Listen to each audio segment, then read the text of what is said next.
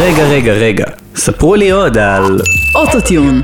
כמו שאפשר לשמוע בהארטלס, קניה ווסט, כמו עוד המון אחרים, משתמש באוטוטיון. איך הפכה תוכנה שנועדה לתקן זיופי שירה לצליל הכי מזוהה של שנות האלפיים? הנה כמה דברים ששווה לדעת לגביה.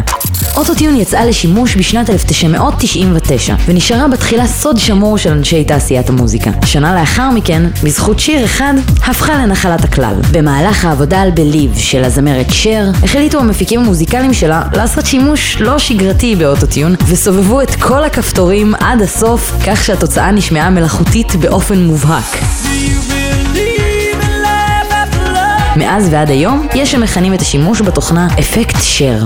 בין המשתמשים המפורסמים של התוכנה, אפשר למנות גם את טי-פיין, בלק אייד פיז, בוני ור, קשה, וגם את שרית חדד. יודעת שכולם חושבים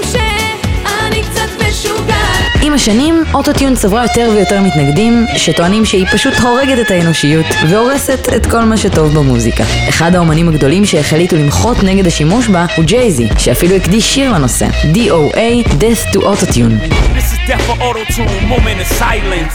מי שהמציא את האלגוריתם, דוקטור הרולד אנדי הילדברנד, בכלל לא הגיע מעולם המוזיקה. הילדברנד עבד במשך שנים כחוקר בתעשיית קידוחי הנפט בארצות הברית, והתמחה בניתוח גלי קול שעזרו למפות את שכבות האדמה.